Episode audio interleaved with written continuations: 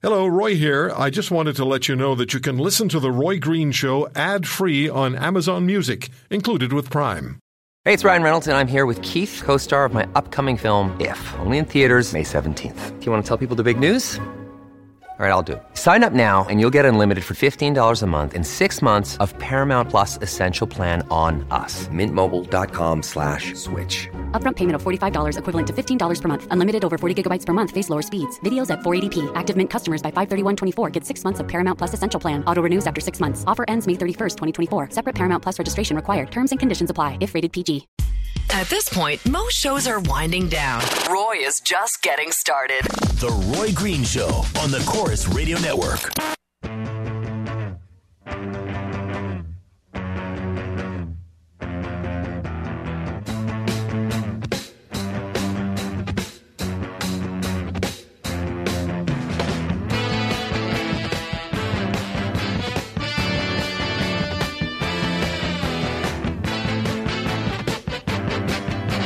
Almost feel we should have continued with uh, who would you vote for, Trump or Clinton? Not just because the phone lines were all jammed.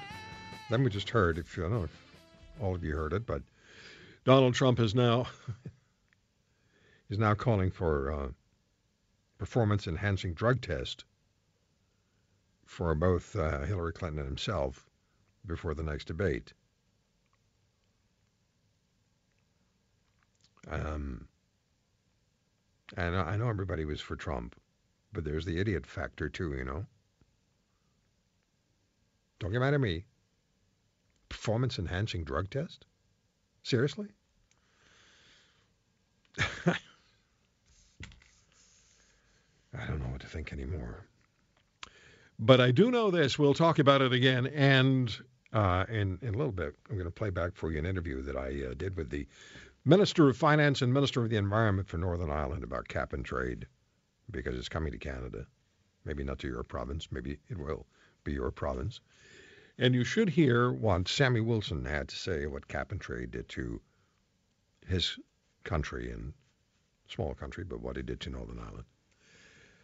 Uh, I met Stacy and Kevin by phone shortly after the uh, wildfire at Fort McMurray.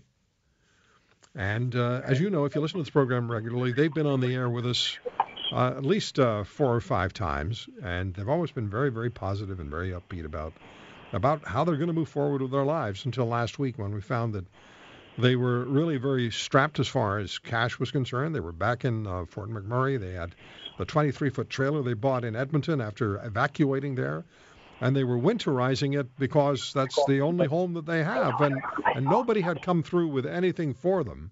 The the rail the Red Cross had given them some very basic funding, six hundred dollars each, when they were in Edmonton, but they were there was nothing that, that came to them while they were there, and they were almost broke. And so I called the Red Cross because they had a call coming from the Red Cross on October 14th, which would have been yesterday, but they weren't going to be able to hold out that long. So I called the Red Cross and I asked what they were doing. You know, I mean, how do you how do you distribute the money? Who gets what? And we had the answers from the vice president of the Red Cross, and I read them on the air last last weekend. And then we spoke with uh, Stacy and Kevin, and um, and the Red Cross called them and made an appointment for Stacy and Kevin yesterday at their office in Fort McMurray, and the regional manager was going to talk to them. So Stacy and Kevin are back on the show with us. Hey guys, how are you doing today? Very good. How are you? Well, I'm doing good because I know what happened yesterday, but our listeners don't. So it's Yeah. it started out kind of bumpy, but then it smoothed out for you. So bumpy, yes. It's like before buying bumpy. so why don't you explain? Why don't you share with our listeners what happened? Because what happened yesterday when you went to the Red Cross office? Well, after we had assurances from the operations manager from Edmonton that uh, we had an appointment booked for 9 a.m., everybody there knew we wouldn't be turned away again. Uh, That's exactly what happened. We showed up at the office. Um, nobody there knew anything about our appointment.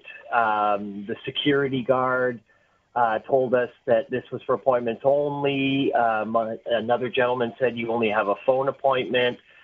So before we got really upset, because it was pretty much the last straw, we left only to get a phone call from the lady saying that she was there they said she wasn't even here. Yeah, they said she wasn't even in Fort McMurray, the staff there.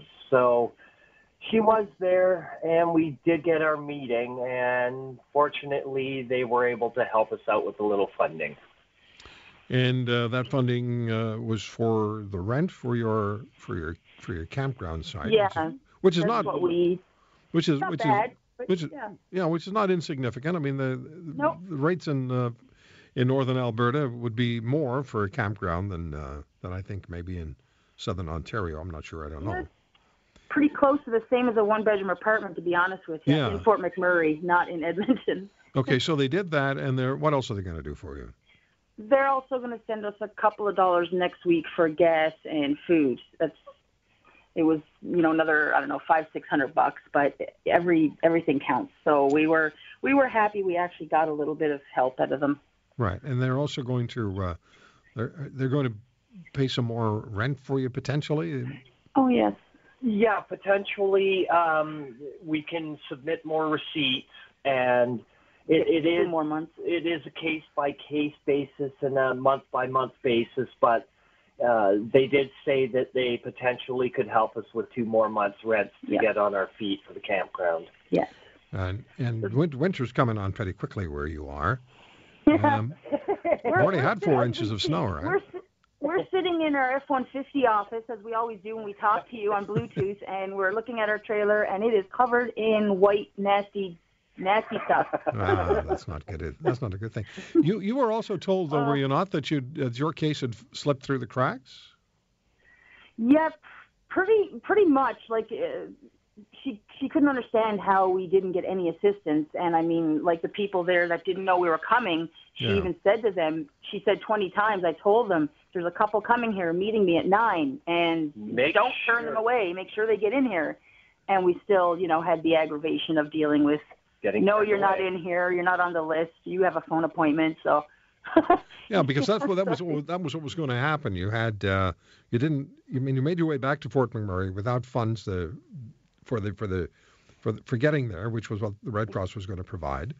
exactly. and yeah. and then and then uh, you had a phone appointment for the 14th of October where they were going to discuss your situation with you and then ultimately make a decision as to what you would be eligible for.